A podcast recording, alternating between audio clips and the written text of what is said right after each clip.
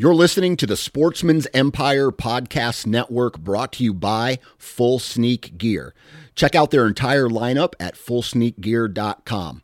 Also, be sure to check out our entire stable of podcasts at sportsmansempire.com. Bowtech Archery prides themselves on offering a bow for everyone. Whether you have a short draw length, a long draw length, pull 70 pounds or 40 pounds, you're a bow hunter or a target archer, they offer a bow that can be customized to fit your body type. On top of that, their deadlock technology allows you to fine tune your arrow flight. Visit bowtecharchery.com and check out the SR350 and the CP28. Bowtech Archery, refuse to follow.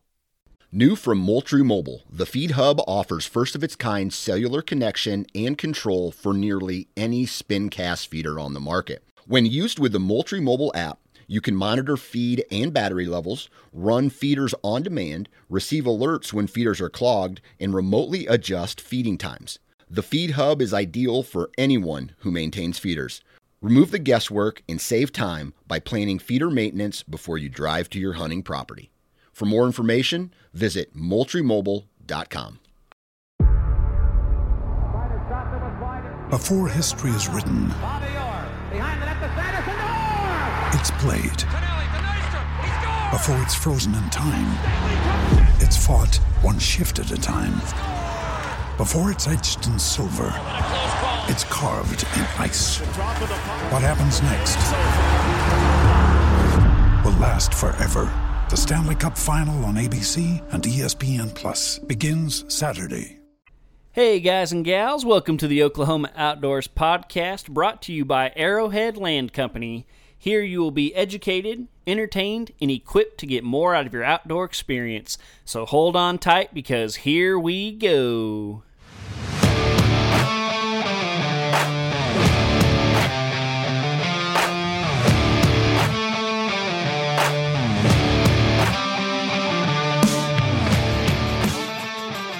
What's up, folks? Welcome to the Oklahoma Outdoors Podcast. We have an exciting episode this week, and I say it's exciting because we have actual hunting to talk about. That's right. I'm fresh off my trip from Nebraska. I just got home like two days ago or something like that. I took a bunch of notes on my phone while I was out there so I could remember all my talking points. Uh, so that's what we're going to be covering today. If you have ever dreamed of or thought about doing an out of state DIY hunt like this, do it. Uh, that's all I can say. Do it. I learned so much, and we're going to get into it more, but I learned so much about myself as a hunter. Uh, I learned a lot about deer. I learned a lot about habitat, how they use terrain. Um, yeah, I just learned a whole, whole bunch uh, by putting myself out there. So I would definitely encourage it. Look forward to it in the future, and, and just go do it. Like, there's never a better time than right now. So just go do it. So that's what we're going to cover this week. I do have a few quick announcements, nothing too much, just some little updates. Um, I am finally getting some consistent trail camera photos again. Uh, the cows are gone. Finally got all the cows out. haven't got a cow picture in like two weeks. Um, uh, so yeah, those are gone. Been getting some pretty consistent deer activity. Uh, I got one deer that I'm pretty excited about, and uh, I will definitely be going after him if he sticks around. And then I got two other bucks that um, not high scoring deer. Uh, if anything, I would probably call them ma- call them management bucks. Uh, one of them's uh, a pretty decent eight, really tall, but just terrible main beams, no length on his main beams. And uh, saw him a bunch last year. I believe he's a five year old, and he's just not the type of five year old deer that I want running around our property. And then I got one that's probably a little bit younger. I'm going to say he's probably a four year old and uh, probably score even less than the other one. But he's he's also a mainframe eight. But on one of his G twos, it's like it just stopped growing. It's probably four to five inches long and has kind of like a weird little ball thing on top. And uh, at first, I was like, oh, he probably just you know hit it while it was growing or something. Uh, but I'm actually uh, thinking back. I think I actually got a picture of that deer last year, and he did the exact same thing. Uh, so again, just not something that I want running around the property and uh, they're mature enough that I, I don't have any hope for them getting better. And so so yeah, they're definitely on the hit list. And then like I said, I got the one good buck that um, still haven't come up with a name for him. Uh, I think the two eight points I'm going to call them Stubby and Scrappy. Uh, so y'all will probably get to hear more about them later on. Uh, but yeah, it's just it's encouraging to have some bucks running around. Uh, I think I talked about it last week. I got three of my five feeders running. Um, still got to get two more up and going And then I also need to plant my food plots. I got them all sprayed last time I was up there. I was hoping to sneak up there and get it done this weekend, but I just don't think that's going to happen. Uh, after leaving my wife alone with our two month old for five days, uh, I'm pretty much just going to have to man up and uh, and stay around the house this weekend. I think so. Uh, but most likely I'll get to go the following weekend. Um, that would have been uh, two, three weeks since uh, I sprayed the chemical. So normally I don't like to leave it quite that long, but that's just kind of the cards I was dealt. So it's going to be fine. So yeah, talked about bucks, talked about food plots. Um, I think that's about all the stuff I have in the intro. I did want to just kind of give my my podcast sponsors here an extra quick little shout out um, because I just I'm very thankful that they're supporting me in this. Uh, so Arrowhead Land Company, Private Water Fishing, and Deer Lab. Those three company guys, go check them all out. Um, they're just fantastic people. I've talked with the owners of all three companies. Um, I've had most, I think, two of the three on. I uh, need to get John on from Deer Lab. Um, but yeah, just great companies, great people to work with, and so I just wanted to give them an extra, some extra love this week. So, so yeah, I think that's it for this intro. We're gonna dive right in. I have a ton of stuff to cover. Um, I had a pretty crazy four day adventure um, from car trouble to getting access to getting stopped by uh, landowners all kinds of stuff, uh, and then obviously learning a whole bunch along the way. So, so that's what we have. We're to jump into some commercials real quick, and then we're to get going. Thank you guys for listening to this podcast. Please share it with your family, your friends, your coworkers, whatever it is you, whoever it is you want to share it with.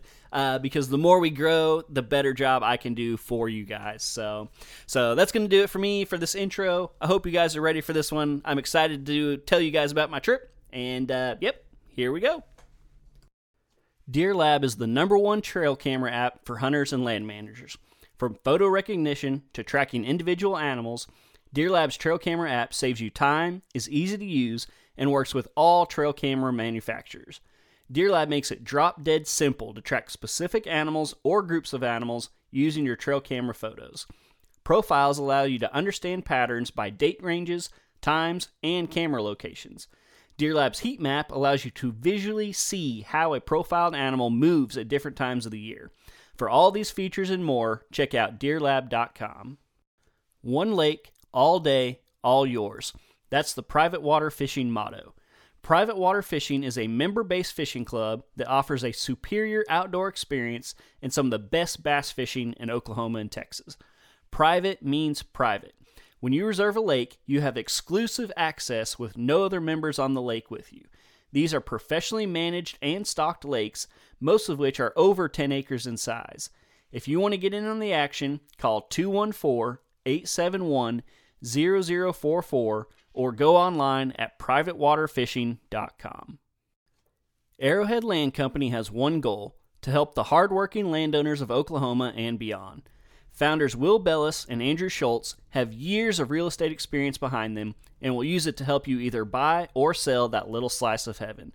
Real estate is one of the oldest and safest investments you can make in this great country of ours, so it makes sense that you want to trust that decision with someone who really knows the business and wants what's best for you. And it certainly doesn't hurt if that person knows a thing or two about hunting also. Check out Arrowhead Land Company for all your land buying and selling needs. All right, guys, here we go. So the adventure started last Friday. Uh, my wife and I decided to switch vehicles because I drive a company truck and I didn't want to put the miles and diesel and stuff on my boss. So, so I was in my wife's Jeep Grand Cherokee and uh, took it to work that day. I already had my stuff packed. Ended up getting off work a little bit early. Uh, stopped at the grocery store to grab some snacks and stuff, and then took off. Left town about three o'clock. So I'm headed northbound 35. Had about a eight and a half hour drive and uh, I went through Wichita, Kansas. Decided to stop on the north side before I kind of got out of the town and eat dinner real quick. So uh, stopped at Arby's, ran inside, used the bathroom, got my food to go because I was in a hurry. Uh, got back in the car, took off, and uh, about like two minutes after I took off, uh, I got a, a warning light that it was overheating, which didn't make much sense to me because you know it had just been parked for like 15 minutes. Uh, so I thought it actually might have been a sensor. So I pulled over to the side of the road, shut the car off, turned it back on.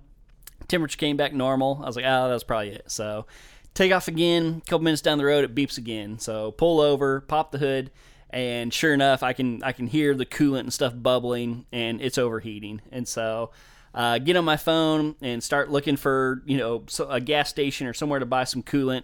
And uh, the closest one to me was five miles down the road. And so I uh, just sat there for a little bit, you know, let it kind of cool off. Uh, I had bought some water bottles, so I poured a, a, bottle or two of water in it just to make sure it had something in there.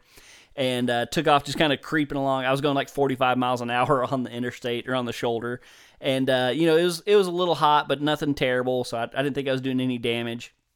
Uh, ended up, I got to the, the gas station I was headed for, but across the street was a tractor supply. I was like, oh, that's way better. So go in there, buy a jug of coolant, uh, pour it in, and it doesn't quite fill it up. And so I go back in, get a second jug just in case, pour like, I don't know, an eighth of it in there. And it's perfect between the lines. I'm looking underneath it. I don't see any leaks or anything like that. And so I was like, well, maybe it just kind of happened to time out that it was low on coolant. So, uh, you know, I still had most of a jug left, and I was like, all right, I'm, feeling pretty good. So take off again for like almost two hours. Everything's fine. You know, I'm keeping a, an eye on the gauge. Everything looks fine. And then all of a sudden, I, I noticed the temperature's creeping up again. So pull over again, uh, check it. It's it's not as bad as it was the first time. Uh, you know, it's not really bubbling or something, but it's got some pressure in there. So pour the rest of that jug in. It tops it off. Again, I'm looking for a leak or something and I don't see any leak. Um, you know, there's there's like some some liquid on the engine and stuff, but uh, you know, when it got real hot, it kind of spews out and stuff. I just figured it was that. I'm looking under the car, nothing's leaking. Can't figure it out, and it's dark by this time, so you know, can't see real well. I'm using my phone flashlight. So, take off again, watching it. Everything's going fine, and uh, I'm I'm right about the Kansas Nebraska border, and I come to this little town. I think it was the last town before I left Kansas and uh, and I noticed that the temperature was creeping up just a little bit. So pull into this gas station. It's like ten forty five at night or something like that. So I have a feeling that a lot of these you know little small town gas stations are going to stop closing. So or start closing. Sorry. So go into the gas station and they had one jug of 50-50 mixed coolant and then they had one jug of concentrate. So I ended up buying both of them just because again I was afraid I wasn't going to be able to stop anywhere else if I needed some. And uh, so uh, put the 50 50 in there, and then I take one of the empty jugs to go fill it up out of a water hose. Uh, so that way, you know, I, with the concentrate, I got basically two more jugs worth. So, so fill that up. Uh, and again, it was getting a little hot, but nothing bad. Take off again, and uh, and long story short, I ended up having to stop like two or three more times. Uh, I ended up I didn't have to buy any more, but the last jug of co- coolant that I used, I mean, like it was starting the temperature was starting to get hot again like as i pulled into the driveway of my uh, sister and brother-in-law's house and so barely made it um, a little bit before that i actually got pulled over uh, I was going 75 and a 70, and I get pulled over, and the cop comes. She it was a female cop. She comes up to my passenger side, I lower the window, and you know she asked for license and registration. I hand it to her, and uh, I was like, "Was I speeding?" And she was like, "Yeah, you were speeding." And I was like, uh, and I was like, "Isn't it 70?"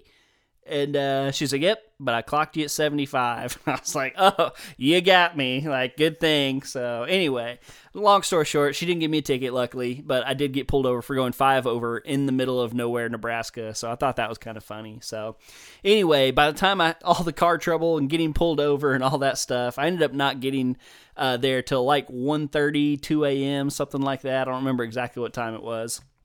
So uh, my hope was to get there in time to like drive around at night, you know, with the headlights, maybe look for a little deer, or at least check the crops. That was the main thing I wanted to do because I knew I probably wasn't going to be able to see into the fields. Um, but basically, was too tired, so pulled in, uh, I ended up sleeping in a little bit that night. I just I, I couldn't bring myself. My hope was to wake up at like five thirty and and get out there real early and drive around, but that just didn't happen. I just was too tired. Uh, I also kept the baby the night before I left, or I think actually the two nights before I left, just trying to like help my wife out before I went. So I was like I was exhausted going into this trip. I was not going into this well rested. So so, but I finally get up there. Um, again, so my my sister's in laws, the way that it works, they actually have two pieces of property. Uh, her father in law lives uh, on one piece of property that they have that's a wide open ag field. And then just down the road, they have this other property. And that's the property that I've been scouting.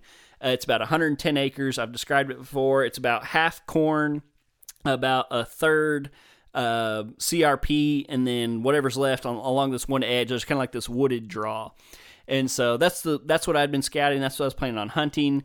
Um, I knew that it was hunted heavily by the neighbors, not this property, but the neighboring property. Um, they had kind of warned me that they were, you know, if it's brown, it's down type people. So I knew all that going in. Uh, but I woke up, went out there to the property, scattered around, walked along the edge, um, found a spot that I thought looked good for a stand. It was kind of, it was like a, they had actually cleared like a little right of way to get to the other side of the draw where it was still their property between them and the neighbors. Um, so I was like, man, I got this wooded draw here. I can hang my stand here. The neighbor had a bean field uh, just south of there. The wind was going to be okay, not great, but okay. Uh, but that's kind of just what I thought I had to work with. And so hung my stand. I had my hung, my stand hung by like 10 a.m. Go back to the house. Uh, my so I, I should I feel like I should give some names here. My sister's name is Sarah her husband is Justin. So Justin's the one that um, you know I was on his family's property. His dad's name is Kenny, and his brother's name is Cody. And so Cody and Kenny live up there. Justin had moved to uh, down to Texas. That's where him and my sister met, and they recently just moved back up there. So they're all in Nebraska now. Um, Cody and Kenny are awesome. They're super hosp- hospitable. Uh, and Cody is like a heck of a mechanic, and they have a full shop there. They have like a whole machine working, uh, yeah, machine shop. Um, plus, they're farmers, so just really know what they're doing. So I got back to the house. I'd taken my sister's truck that morning. Get back to the house. They had my my wife's jeep up on a lift. I mean, they were taking it apart. They had everything going and uh, they and they weren't there. So I go into the house. My sister's there. She's like, "Hey, I don't know if they've talked to you at all about what's going on, but they uh, found out that your water pump is leaking. They've already gone to find a part uh, because you know they were worried about everything closing with Labor Day weekend. A lot of stuff closes at noon on Saturday." And so they were like doing all this on their own. I had not talked to them at all. Like I had told my sister that I had had those problems, and they were just doing all this stuff. And so uh, so uh, I'm just sitting there talking to my sister. Justin gets home. He's like, "Hey, Cody and Dad are at Cody's house. They're you know gathering some parts and stuff. Let's head over there." So we get in the car, and we're driving over there, and uh, and I'm you know kind of looking around and talking and stuff, and we pass this uh, piece of property. It's like pretty timbered, you know, some good looking deer stuff. And uh, Justin's like, "Oh, like hey, you could probably hunt this too." And I was like, "Excuse me." And he's like, yeah, like we lease this. Cody lives on this property and we lease all this farm ground.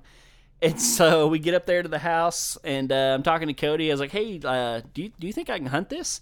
And he's like, oh, yeah, like no problem. This is my, my landlord's and blah, blah. He said we can do whatever we want. And so right away, I'm like, all right, this looks way better than the overhunted piece of property that had been scouting this whole time. And so, uh, so anyway, we left there. We go back. We work on the Jeep for a while. Or really, I watched them work on the Jeep for a while. Uh, we replaced the water pump. They had found one, and uh, we're, we are pouring some more coolant in to kind of test it out.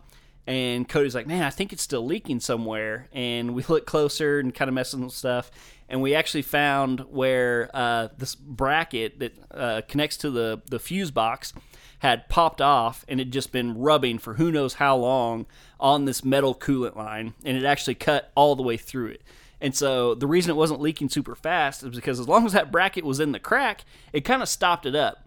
But you know, anytime I would hit a bump or it would just vibrate too much, it would leak some coolant.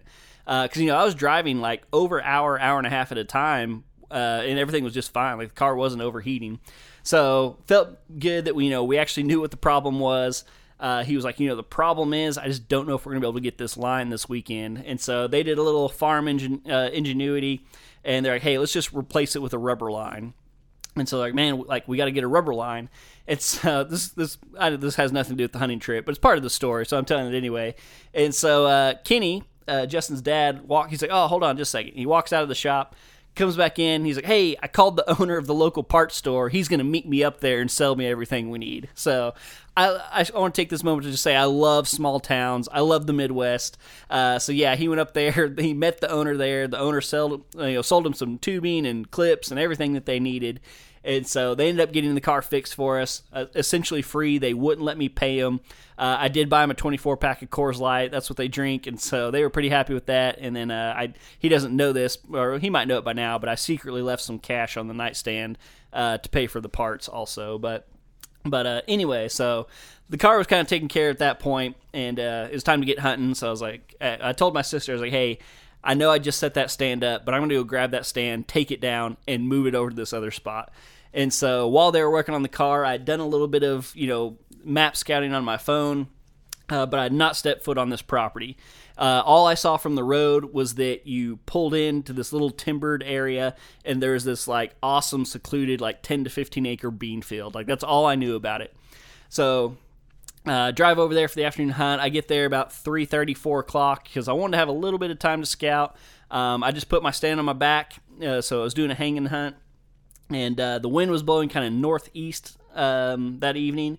And so uh, on the west side of this property, like the neighbors to the west, it was a just pasture. They had some mules and uh, a couple horses in there.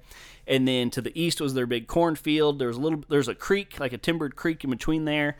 And then there was some really thick timber to the north. And so my plan was to hang my stand on the west side of the field, hopefully catch some deer coming from the north out into that bean field. So uh, I walked down to the other end. Um, normally, like if this would have been like a, a uh, I, keep wanting to say private versus public. It was all private land, but it was new, so I, keep wanting to say public. Uh, if this was would have been a place that I was going to be hunting a lot, um, I would have stopped much quicker than what I stopped. But I went ahead and walked all the way to the creek. You know, I was looking for access trail. I wanted to know how deep the creek was. Like, could a deer cross this creek? And if a deer really wanted to, a deer could cross that creek. But it was pretty steep. It was pretty deep and so I don't I didn't think that deer were going to be crossing it, which was somewhat good for me because I basically knew they were going to come from the northwest or the northeast. Uh, my gut told me they were going to come from the northeast, but the wind was also coming from the northeast, so I couldn't set up on the east side. So picked a good tree on the west side, set up and uh, and settled in. So basically, just sitting there for I mean, I ended up sitting in my stand for four hours that evening. Uh, watched a lot of college football on my phone, basically until it died. Um, nothing really happened until about 6:30. Uh, it got dark about 8:30, and uh, 6:30 I saw my first deer of the trip. It was a doe. She had a little fawn with her, and just like I thought, they came out of that northeast corner, walked along the edge of the timber in the bean field, but they didn't come out into the bean field. And I learned a lesson this evening. Um, on the south end of the bean field, like where you pull into the property, the beans were still pretty green. Uh, but as you walk back, and I was not paying attention to the beans as I walked in because I was looking for a stand set up and trails and stuff. The beans had gotten really, really yellow uh, back where I was hunting, and I basically didn't notice till I was already set up. And I had heard, you know, kind of heard from. I've never hunted beans. Uh, but I'd heard from you know YouTube videos and podcasts and stuff that deer don't really like beans once they kind of start dying and turn yellow. Um, not until late in the winter, then they'll come out and eat the pods. But uh, but they stop eating the leaves after they turn yellow. And that's basically what I was hunting was yellow soybeans. Um, I still thought it was better than the other property. I thought I had a better chance of seeing like a good buck um, on this property, so I, I, I, decided to stay and hunt it. Um, ended up seeing two more does later that evening. They basically did the same thing. They came out of that northeast side, skirted the tree line on the east side, and then disappeared. So, so that was my first evening. Um, again, learned a lot. Uh, you know, set up my my lone wolf stand. I was using lone wolf stand and sticks. Um, I really I, I loved the stand. The stand did really good. I was a little disappointed with the sticks. Uh, not necessarily with the performance, but they are so bulky. These are like the old original lone wolf sticks. They're I should have measured them before I did this, but they're like they're at least probably 32 inches long. They're just very long, and so they were just very clunky. Uh, the stand I could strap in my on my pack. I was using an Eberlestock, kind of a Western style backpack, and it has a load shelf for putting like a, an elk quarter in. And so I was able to put the stand down in that, and then I would put the sticks in the actual backpack and zip them up. And they were just really long. And uh, so if I if I was going to buy one piece of gear after this trip, it would probably be new, like shorter, more compact sticks. Um, they did the job, and uh, I actually ended up, I didn't know it at the time. Next evening, I ended up not even using that stand, so it didn't really matter that much. Uh, but if I was going to be like hunting local public land more or doing more hanging hunts, I would buy a more compact uh, climbing stick. So that's kind of a, gear thing. But so anyway, the evening finished um, four does, which I thought was pretty darn good. Like for never even st- like I didn't even know that I could possibly hunt that property until like eleven or twelve that day, and I was on it at four o'clock hunting. So uh, seeing four deer, I was actually pretty pretty happy with myself.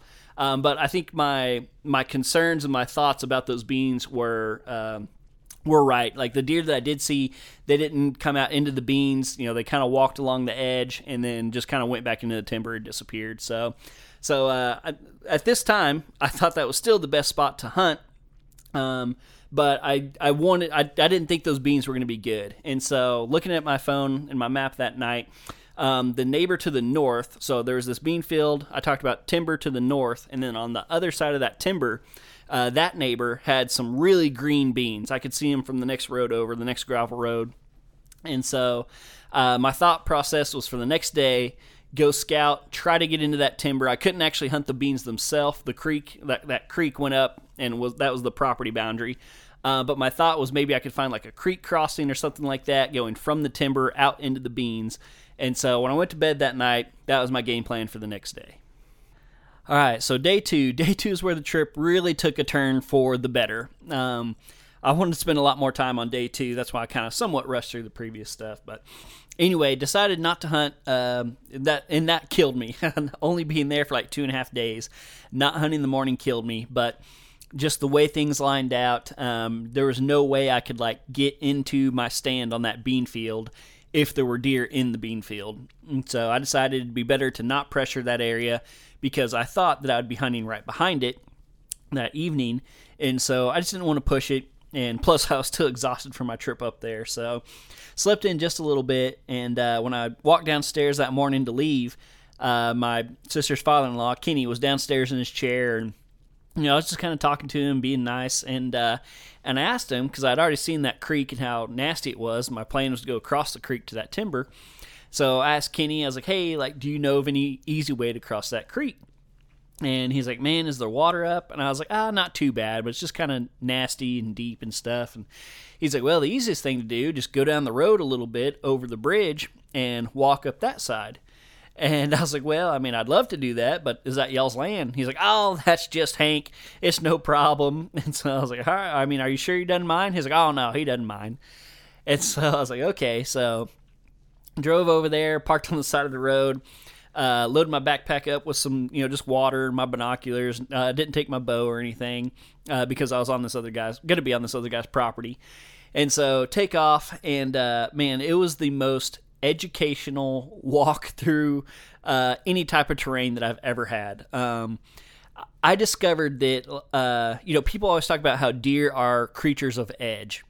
And I thought that I knew what that meant before this trip but I had no idea. Um, the edge in Nebraska, and I'm going to you know generalize somewhat the Midwest, is just it's just different than what we have down here, uh, and at least in my portion of Oklahoma. Um, and I think a lot of it had to do with the different tree species. So here in my area, we have you know mostly oak. It's oak dominated, or you know hickories. Very oak. If it's not an oak, it's a very oak-like tree, most likely. And oaks have big, thick, bushy uh, canopies, no sunlight gets through, and you know they grow up next to each other, and absolutely no sunlight gets through. And so, uh, and if it's not that, it's usually cedar trees. And cedar trees have, you know, limbs that stick out. Uh, they hang low to the ground. They block all the sunlight underneath them. And so, they just it's it's like grass, and then there's like a dead stop, and then you have like nothing underneath trees down here. Well, it's just not that way up there. Um, and and again, this is just like this is not scientific. This is just my observation. I think it's because they had like a lot of the trees were cottonwoods that grow very tall. Um, and they still have fairly t- fairly thick canopies, but they're just so much taller, and they go more up than they go out, and so sunlight really they still sunlight still gets underneath it. And if it wasn't a cottonwood, is usually like some kind of elm tree or something like that. Uh, much more sparse, not very thick, smaller leaves. And so, um, you know, a lot of times people would have uh, fields, you know, like they were either in corn or soybeans. And then a lot of times they'd have like a CRP buffer. And that CRP buffer would go up to uh, a creek, and that's usually where the trees were. The trees were along the creek. They didn't have like big blocks of timber, but along these creeks, you'd have some thicker spots. And because of those different trees, again, this is just kind of my observation, that CRP, that thick ground cover, went right up, I mean, really past the base of the tree. Like it surrounded these trees. And uh, so I was walking along this edge of the creek, and I just found bed after bed after bed. And the time that I'd find the most beds is like when a tree would have a limb that kind of reached out over that CRP. It was guaranteed to have a bed under it. And if a limb, if a limb had like fallen, there was usually going to be like two or three beds, like it basically in all the branches of the limbs and um, and again like i mean it was true edge like it's like what you see on like the hunting public youtube videos if you watch those guys I'm talking like you know thick, thick grassy cover up to that creek, like up to that edge, and then that bed, you know, they'd have shade from the tree above them, and it was thick all the way around it. You know, I guarantee you they're bedding with the wind coming over that creek so they can smell anything coming that way, and they're looking out into those fields. And it was just amazing. I like again, I just found bed after bed after bed. I took pictures of several of them. Uh, I found another bed where it was in the back of this field that I'm about to talk about. I headed back to that uh, to that thick timber area where they had uh, baled, like they had cut. Uh, it wasn't CRP; it was just grass and stuff, and they had cut it.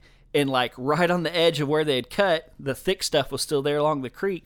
And I found beds in that. And again, like I guarantee you, that wind was coming off the creek. They had their back to it, and they were bedded right on the edge of that field so they could see out into that wide open area and see anything that was trying to get them from that way.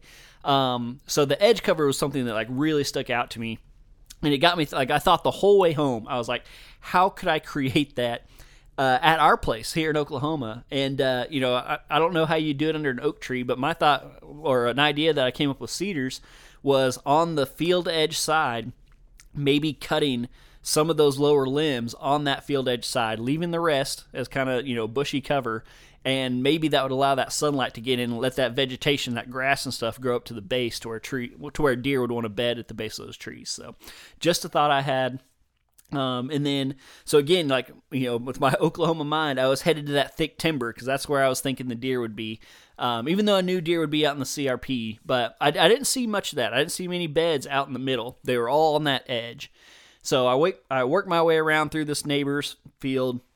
I get back to that timber, and uh, like right in the I'm in the corner of this field, and I see like trails all over the place. There's one trail basically following the edge of the field, right inside the timber, and then you know you'd have one trail going this way, one trail going that way, and I was like, all right, like this could be a good spot because I'm back on the pro- property that I can hunt.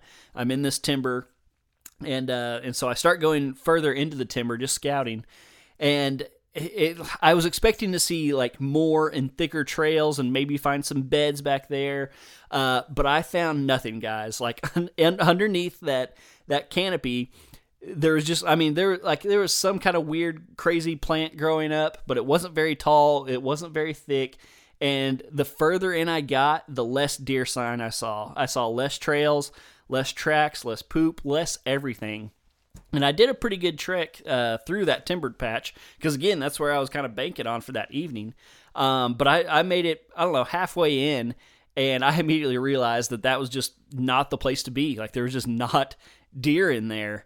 Um, so I turned around, worked my way back out, uh, got back into the field, and started walking back towards my truck. And uh, and this this portion of his field was uh, in corn, and so I thought, you know, I'm just gonna go check out this corn. So I walk over and I notice the corner was like shorter, but I feel like that happens a lot in crops. Like kind of when you get towards the edge, it just you know kind of putters out. Uh, but I started looking at the the stalks and it looked like they had been eaten on. And so I walked over there and I walk around, and immediately I start seeing deer tracks. I see deer poop, and uh, I realize these deer have been eating these corn stalks. And so as I walk back, when I when I walked in, uh, there, there was a patch of CRP probably 40, 50 yards wide and when I walked in, I was between the CRP and the creek. Well, when I walked back to my truck, I walked between the corn and the CRP, and that whole edge had been chewed on by deer. And so I start thinking to myself, like, hmm, maybe I can get permission to hunt this. Like, there's obviously some fresh deer sign here. I don't know where I'd sit. Um, you know, there were some trees there. Uh, I thought about actually just sitting in the corn. I know a lot of people do that.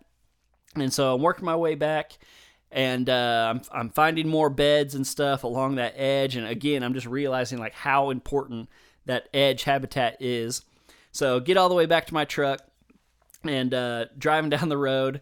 And uh, a quick little funny story. So I'm driving down the road and I'm I'm looking at this guy's property and I notice he's got some alfalfa. And so I'm like, oh, that's pretty interesting. And so I, I stop and I back into this uh, driveway. It's like a driveway to a shop. So I'm sitting there and I'm looking at the map and I'm looking out at this alfalfa and I'm kind of wondering like, hmm, maybe I can get to hunt this and and uh, something catches my eye and I look in my rearview mirror and I see a vehicle kind of coming up behind me. And so it was obviously the landowner, and so I pulled out and hung a right and, and, headed back towards Cody house, Cody's house. And I looked in my rearview mirror, and they had pulled out on the road and gone the other direction. So I was like, okay, like you know, I don't want to freak anybody out or make them think I was stealing or something. So I'm just kind of slow rolling down the road, still looking at my map.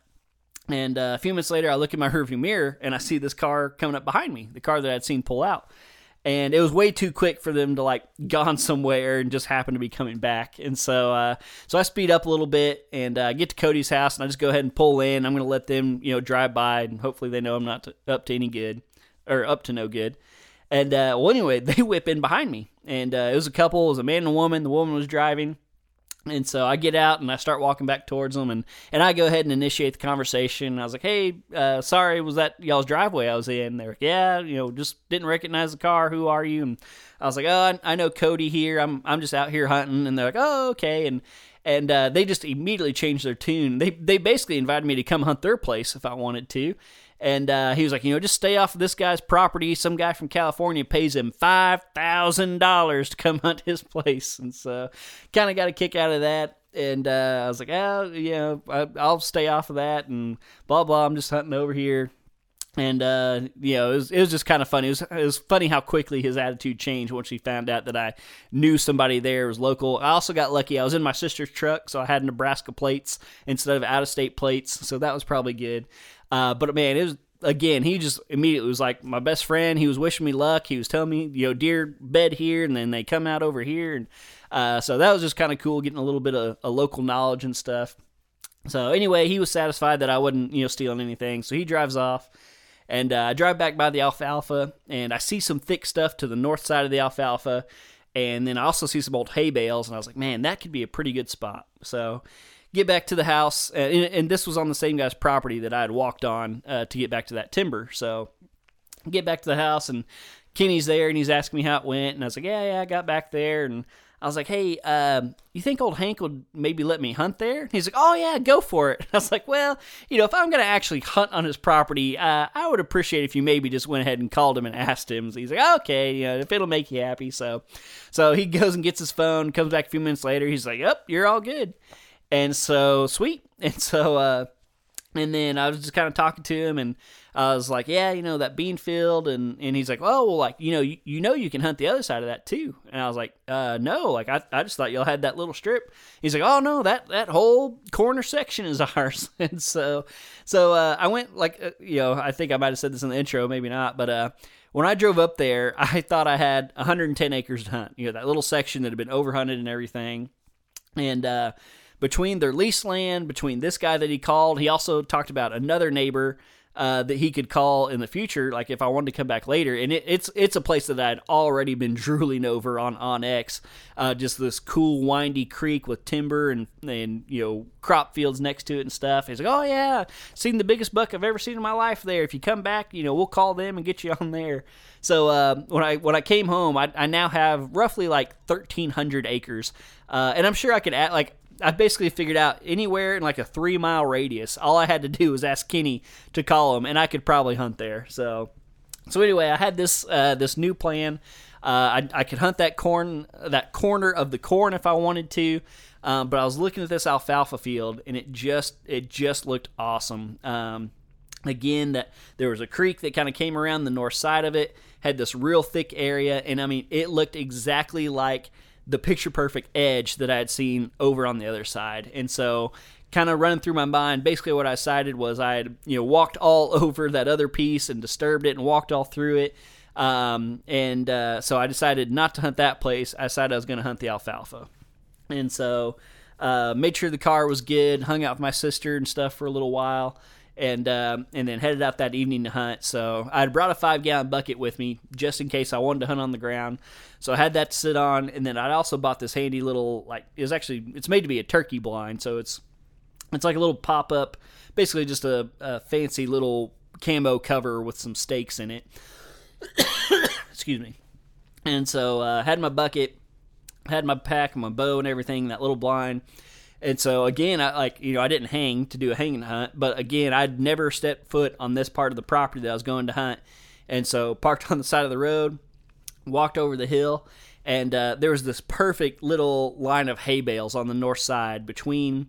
So it was basically alfalfa, line of hay bales, CRP, and then this little creek that had you know some scattered trees and, and thick stuff against it. So I thought I had the the perfect setup. Um, and then not only was I going to hide in the hay bales, but they were also going to act as kind of like a barrier or a funnel uh, because obviously the deer couldn't walk through the hay bales, so they were going to have to go around it uh, and into the into the uh, alfalfa. And it just so happened that on the backside of those hay bales, like right towards the end, there was a, a busted bale that had broken in half. So I had a perfect little setup. So I I was able to sit between the busted bale and the row of bales um, to my left, which would have been the west, there were still like thick, there were sunflowers and just thick native grass. Uh, and then I set my little turkey blind up to my right to give me some cover, and I, I picked some grass and like shoved it into the little canopy thing. Uh, and then I had that half bale in front of me. It was per- I could set my bow on top of it and my rangefinder and everything. It was like having a little table.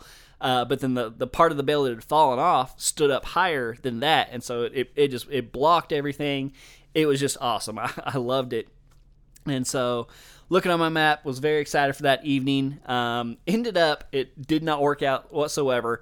I don't know how. I don't know why. I would have bet the farm that I was at least going to see some deer and, uh, you know, hopefully some bucks. Uh, I did see a couple deer way off in the distance. I'd brought my binoculars and my spotting scope. And so I saw a doe that was probably, I don't know, three quarters of a mile away or something like that. And then towards dark on the actually on the uh, the five thousand dollar lease, I saw several deer over there, uh, but it was you know a mile away or something like that. Uh, so ended up not seeing any deer. Obviously, did not get a deer. Um, but it was a it was just an awesome experience. Again, I learned so much about deer hunting. It was just it was just incredible. So I want to shift gears here just a little bit. Um, that was basically my hunt. I didn't get a deer. I made it home safe, uh, but we're not done yet. I want to talk about some of the things that I learned. Um, so number one is scouting really is king. Um, when you get there and you're in an unfamiliar te- uh, an unfamiliar place, like I had done, I had done tons of uh, you know aerial scouting, like maps and stuff on onX and Google Earth and stuff before I got there on that one piece of property. Uh, and I was I was pretty darn close. Like I was in the ballpark of where I hung my stand, you know, where I thought I would need to hang my stand. Um, but like it was way different when I actually got there. The hills were way bigger. It, it, they were way steeper. Um, and then uh, one thing that I was not prepared for, well, like the CRP, they had uh, mowed it that year. And so I was expecting this like, you know, five foot tall, nice thick cover. And I got there and it was like maybe 12 inches tall. And so if I wouldn't have gone there, you know, pre hunt and looked at that stuff, I never would have known. I because I'd even considered like just hunting in the CRP uh, that evening. Um, but again, I got out there and it was way different. There was also like it looked like on the map that there was some pretty thick cover next to the road. And so I thought it was thick enough that deer might be bedded in that, and that could be worth a shot. Uh, but when I got there, it, it wasn't as thick as it looked. The trees were scrawnier than it looked um, and that wasn't worth it either. And then just you know after I figured out that that place, or well, it really wasn't that I figured out that place wasn't as good. It was just when I got access to that place that was better. Um, you know, I, I, had to see it. I had to get in there. Um, I was I was way more aggressive than I ever would have been in the past. Like I mentioned, if I if I knew I was going to be hunting it repeatedly, uh, but I knew I was there for a short time. I knew I had to get in there, and that kind of works into my my second point. Oh, if you're on one of these quick trips or an out of state hunt like this, you have to be overly aggressive. Uh, I mentioned several times I I went way further into areas than I ever would have if I was here in my home place, uh, but it paid off. Um, you know, again, like I that first place I scouted it, I had a feeling the deer were going to come from that northeast corner, and they did. And then the next day, kind of on the opposite side of that, uh, you know, I was determined that I was going to hunt that thick timber. I thought that'd be the ticket. And I got over there and just and again I went I went into the timber. I didn't just stop at the edge and look into it and see like, okay, yeah, I'm coming back. I went into that timber and I realized that it was not worth hunting. Um, and again, that's something I never would have done before either. Um, and then you know, like the corn, like that corner corn that I was mentioning, I could have hunted that I discovered and stuff. Um, you know, I mentioned I saw some some tracks and some droppings and stuff there but they weren't the types of tracks I was at. Like I could tell they were smaller tracks, definitely does and fawns and stuff like that. And so that was also part of the reason I didn't end up hunting there because I had seen the tracks. There was nothing that really looked like a big mature buck. Um, and so because I went in there, because I went deep and walked it all and everything, I could check it off the list. Basically, that's kind of the the moral of that story. Uh, so be overly aggressive because you may find something really good, or you may f- discover that it's just not worth your time in general. So those are two t- two takeaways. Um, another one that I kind of learned the hard way: don't hunt yellow beans, especially if there are still green beans close. Um, the deer are gonna find those green ones. They just I don't know what it is, but they just don't like them. Uh, another takeaway: um, deer will eat corn. You know that's something that I talked to to Tony Peterson about going into this was uh, you know, I, I, thought deer might use the corn as bedding, but I wasn't sure if they would eat it. And uh, and he, you know, basically tended to say that they usually don't. And I agree with that. Like, uh, you know, of all, I, I, saw thousands and thousands and thousands of acres of corn, and I found this one little patch that had been eaten on, and it was a place where there was no beans anywhere very close to it. And so deer will eat corn, but uh, you know it's not something that I'd necessarily key on. I think if you have beans, that's probably still the first choice. Um, another tip: know your equipment. Uh, I mentioned like you know I've used my my lone wolf a couple times, but it's usually been on my private land uh, where I you know go in ahead of time. Uh, I can take my time. I, am trying to be quiet, but I don't have to necessarily be super quiet. Um, and I usually don't have to carry it very far or anything like that. Uh, but this is this was really the first time I'd ever taken that equipment and used it what it was meant for. You know, carrying it long distances, setting it up, trying to be quiet. You know, setting it up and hunting it immediately. And and I was fairly pleased with it. Again, very pleased with the stand. It was great. And the sticks did their job. They just weren't necessarily optimal. And I think, you know, with as many companies that are getting into the mobile game, I just think there's better options. Um, you know, I think a shorter stick, if, if I was going to spend money right now on a set of sticks, I think I would go for a shorter, double step stick with an aider, a single aider. I don't I don't think I'd trust the whole like double or triple step or anything. um but having that double step is nice because again when you get up there and you're hanging your stand in that situation and you're trying to be quiet and everything being able to get both foot both feet on the same level is very nice and also very comfortable um, so yeah that um, I, I did. I never like packed my stuff up in that pack before I got there. That was a mistake on my part. I kind of knew it would work because I used that pack a lot for other things.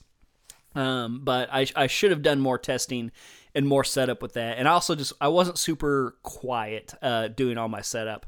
Um, I wasn't efficient. Like I wasn't doing it in one trip or anything like that. You know, I'd, I'd hang one stick on the ground and then sometimes I could hang my second stick from the ground, but then after that, I'd basically climb up with one stick, hang it, climb down, climb up with my next stick, hang it, climb down, climb up with my stand.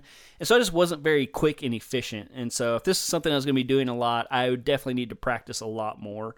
Um, and then also, just kind of a little secondary note be prepared to carry that stuff. Kind of like I mentioned, uh, you know, I knew worst case I could just carry that stuff under my arms if I needed to.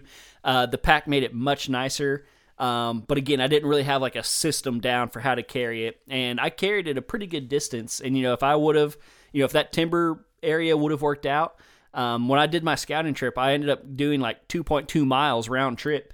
Uh, and granted, I could have shaved a little bit off of it if I wouldn't have been scouting. But I mean, it would have been probably three quarters of a mile at least each way. And so carrying that weight, like, you know, that's, I understand more now the guys who are talking about, you know, cutting ounces and, and really getting crazy with their, their lightweight setups because carrying that stuff, it can wear on you. You know, my stuff wasn't that awful heavy and I had a really nice pack to carry it with. Um, but dialing in your equipment can make these hunts much more enjoyable and also make you much more effective as a hunter. Um, Oh, this was a point I wanted to make sure to to point out. Um, so I, I ended up hanging my stand twice, even though I only hunted out of it once because I set it up at the first place, tore it down, took it to the other place in the same day. Uh, but both times I set it up, I found myself hanging much lower than I would hang uh, on like my private land, and that was kind of for two purposes. Um, one, just trying to be quiet and everything like that, but the biggest reason was not being able to trim as much. Um, and you know, I was on private land, like I, I physically I could have trimmed more, but you know, I wasn't going to carry a pole saw back there or anything like that. And so uh, I would basically have to hang low enough that I was kind of under the canopy of the tree. Um, and I, I did carry my little like hand saw, and I, you know, I cut some limbs and stuff. Um, the first set, I think I used, I think I used all four sticks on the first set, but my fourth stick was basically the same height as my stand. I kind of just put it up there as like a little handle to get in and out. Uh, because at that time I thought I was going to be hunting that stand, you know, like two or three times. So I was trying to make it more comfortable. Uh, the second time, I was I was you know basically my stand was at the top of my third stick, and I left my fourth stick on the ground. Um, so that's just something to be aware of, especially like you know that mobile hunting stuff is expensive, and a lot of a lot of sites are charging like by the stick now. And so, just something to be aware of is you might not need as many sticks as you might if you were going to hunt private land. Um, you know, I think even with the shorter, if I if I bought like shorter sticks with an aider, I think I could definitely get by with three. Um, and then if you had to, you could always do kind of like a one stick method to get a little higher, or just take a screw in step or two to get up a little higher. Um, but yeah, I found myself hanging way low, lower than I normally would. Uh, so that's something to keep in mind. And then my last tip, at least the last one I got written down, I might think might think of another one, is don't be afraid to ask for permission. Um, even if you're like a public land guy and uh, you've scouted public land and you have all this public land, um, it's it just it doesn't hurt to ask. Um, you know, like I said, that that local guy. Granted, like I said, it helped that I knew some people in the area. It helped that I had you know in-state license plates, or at least he thought I did. Um, but just talking to him, I mean, he was a super nice guy. And it seemed like a lot of the people that I interact with or heard around that uh, area, um, most of the people were not bow hunters. Um, I think if you were trying to get gun permission, it would have been a different story.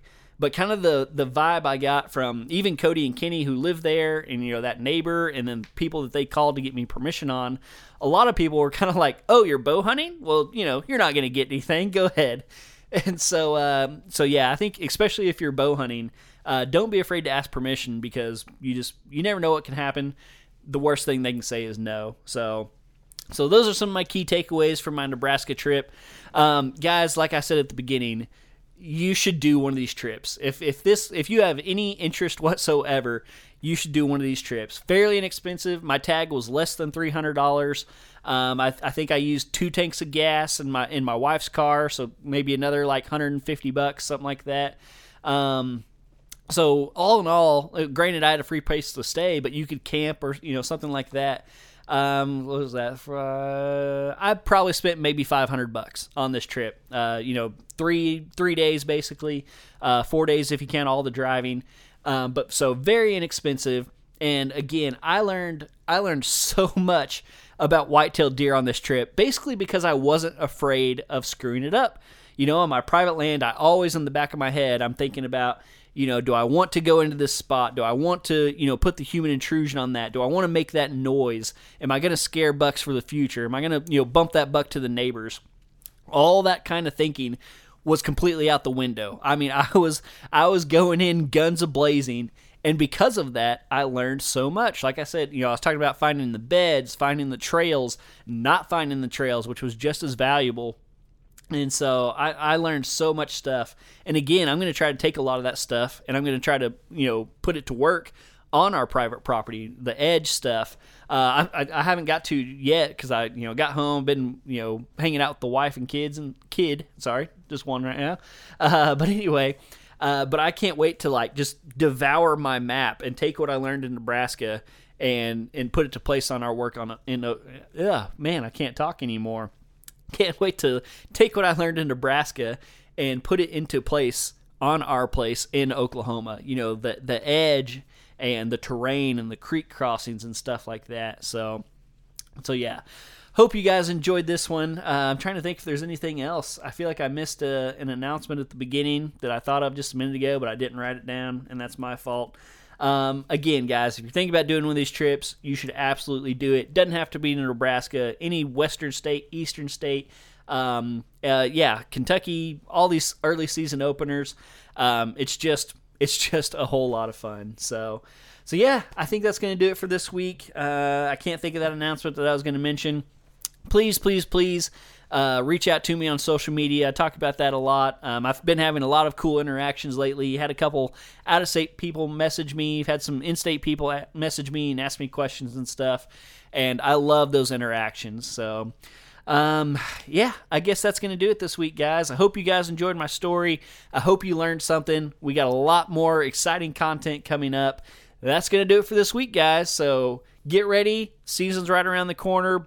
Uh, like I say all the time now, uh, be shooting your bow, shoot your rifle, shoot your muzzleloader, your crossbow, your slingshot, whatever you're going to be hunting with. Be practicing with it a lot because the season is right here, guys, right here. So, so yeah, I hope you guys enjoyed this, and until next time, I will see you guys right back here on the Oklahoma Outdoors Podcast.